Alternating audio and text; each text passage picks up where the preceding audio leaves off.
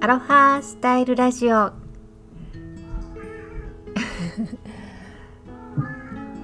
ラブちゃん。Are you okay? 失礼しました。最初からうちの猫のラブちゃんがなんか話していますね。はいすみません。昨日は第94回のアカデミー賞の授賞式がサンサンフランシスコでロサンゼルスで行われました俳優のウィル・スミスがプレゼンターのクリス・ロックというハイ、えー、コメディアンのね顔を平手打ちするというちょっとショッキングな一幕があったんですけれども今回はそのことについて私がこれ本当に個人的なことですけれども個人的に感じることをアウトプットしてみたいと思います。何が正解とかいうことではないし私が思うこと感じることが正しいですというふうに主張したいわけでもありません。ですが、えー、それぞれにね皆さんの、うん、どういう考えなのかっていうことを一度、うん、考えてみてほしいなというふうな、まあ、おこがましいですけれどもそういうふうにも思いますのでアウトプットしたいと思います。よかったら是非お付き合いください。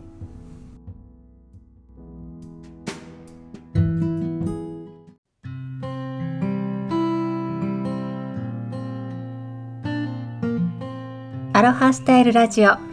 この番組はうつとパニック障害を経てフィットする生き方にシフトしたら思いがけない国際結婚にハワイ島移住と人生が大転換したゆりこ・ジョンソンが自分軸ですっきり豊かに生きるヒントやアロハ的豊かなハワイ島ライフをお話しています。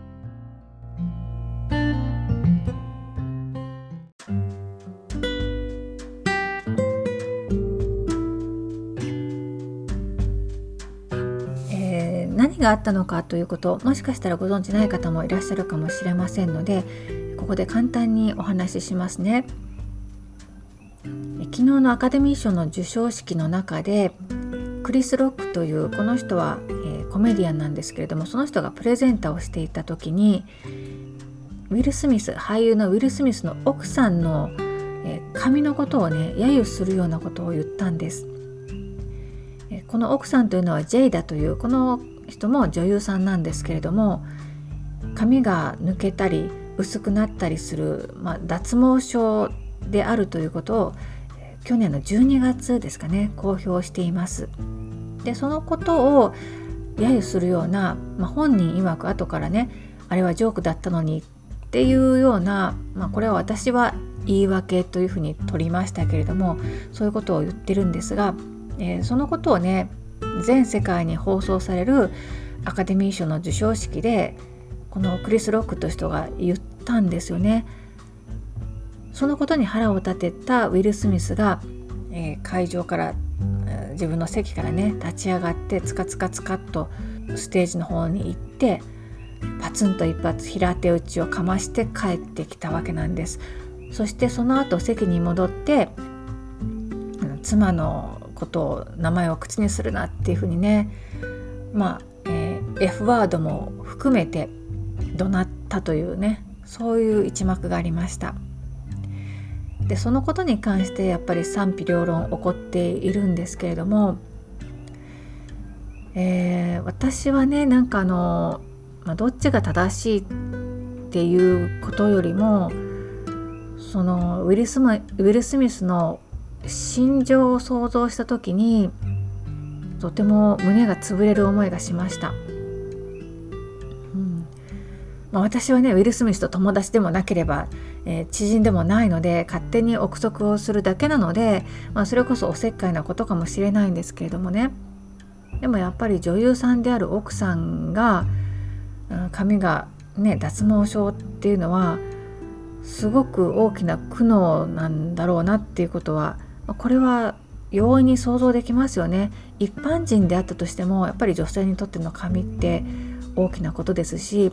うん、でそれをね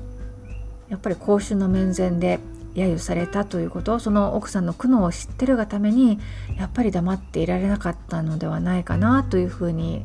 私は感じます。で実際にこの場面をね YouTube に上がっているので見てみたんですよ。でそのプレゼンターの人がクリス・ロックという人が、えー、ウィル・スミスの奥さんの髪のことを揶揄したその瞬間に、えー、奥さんのね顔が一瞬映るんですよ。でねその時の表情がね本当にもう苦虫を噛みつぶすような表情に変わったんですよね。でウィル・スミスのその時の表情は私はちょっと確認してないんですけれどもえー、その直後に席から立ち上がってでそれは後ろ姿が映っていましたステージに向かってツカツカツカと歩いていってで一発パシンと殴って振り返って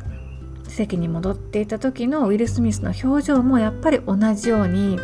殴ったからといって全然すっきりした顔なんかしてないんですよね。やっぱり自分でも良くないことをしてるっていうのはね重々承知だと思います。そりゃそうですよね、うん、暴力がいいことだとは本人だって思ってないです。思ってないけどそうせずにはいられないものがあったということなのかなと私は思っています。いや本当に後味は悪かったと思いますよ。悪かったと思うしでいやあの時そういうふうな暴力に出るのではなくてちゃんと言葉で言えたはずなのにっていうふうにウィル・スミスのことをね非難する声もあります。それはもうごもっともなんですよ。でもそれできていたならやってますよ本人。そう思いませんか？一般人の私でもそう思うしましてやねもうそんな世界中に有名なセレブリティがそんなことしちゃいけないっていうのはねもう100も承知だと思いますでもやっぱりそこでそのとっさのその瞬間に言語化できなかったりっていうことがあるんじゃないかなと思います。でそれと、まあ、これはね全く本当に私の個人的なこととのオーバーラップなんですけれども今回のことに関して言うと奥さんの苦悩とかそれを見ているウィル・スミスの苦悩っていうところに土足で上がってきたような、うん、踏みにじるようななんかそういうふうなことを感じたんだと思うんですよね。そういうことって実は私も経験があってこちらに来てから。えまあ、もちろんそんなセレブリティでもないし世界中にそれが配信されたわけではないけれどもそれでもやっぱりすごく屈辱を感じるようなことがやっぱり何度かあったんですよね。日本の京都というちょっと特殊なね伝統的な文化と、うん、閉鎖的なものがデフォルトだった私にとってハワイもアメリカですからね。そこに来てみると180度以上も違うことが様々あってで時には本当にこう無防備な時にみぞおちを殴られるようなあ実際に殴られたわけではないですけどもそれくらい強烈な何て言うんでしょうね言動をされることもあって本当に唖然呆然というか結構トラウマになるぐらいショッキングな出来事もありましたしあとはやっぱりその土足でこう入ってこられるようなね私のバックグラウンドとかどういうことを大切にしなさいというふうなことを教えられて育ったかとか日本の文化とかそういうことを全く知らないアメリカ人に分かったような顔をされてなんかこう意見されるとか。しかも聞いてもいないのにねあなたの意見を聞かせてくださいとかアドバイスくださいって言ったわけでもないのに知ってるような顔していろいろ言われて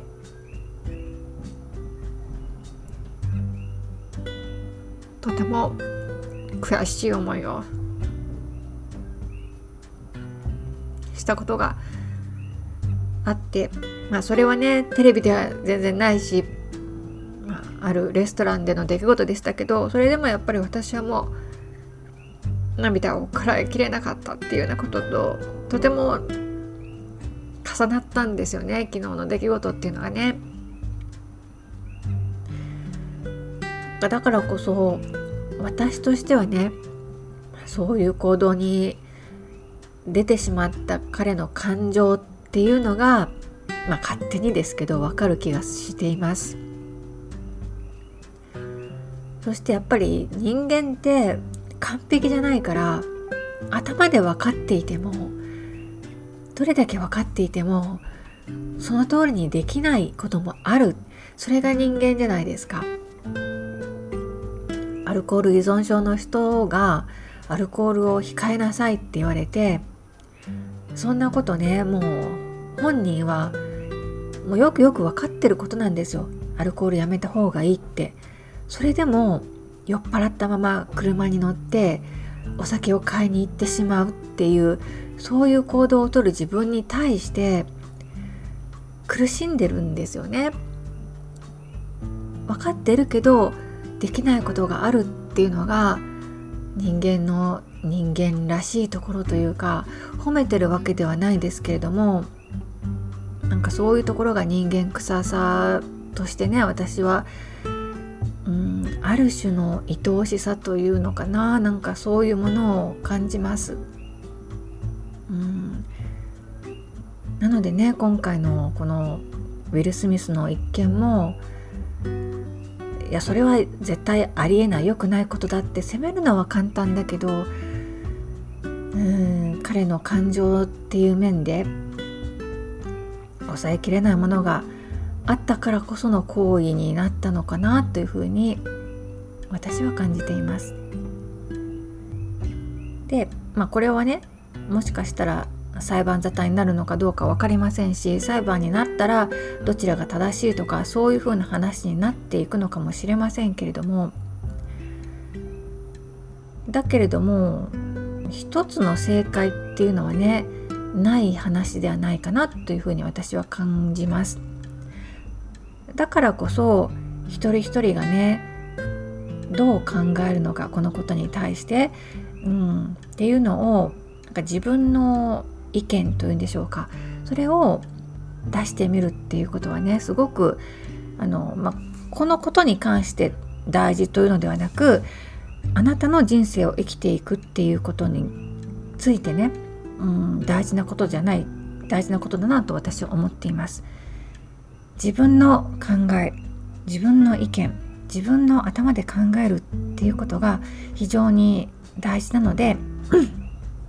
まあ、今回のことをね題材として使わせてもらうことがねウィル・スミス夫妻にとって まあありがた迷惑かもしれませんけれどもこういうことこそ自分がどう考えるのかっていうことを、